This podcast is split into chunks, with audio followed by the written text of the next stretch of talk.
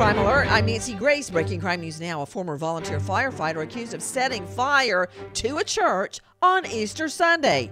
Tennessee authorities arrest 25 year old Cody Austin Clark for arson of a place of worship. Arizona police say 42 year old Russell Omar Howard dumps more than a thousand pounds of fish on the side of a Phoenix road. Wildlife officials say the fish came from a spearfishing event. Howard now charged with criminal littering. With this crime alert, I'm Nancy Grace.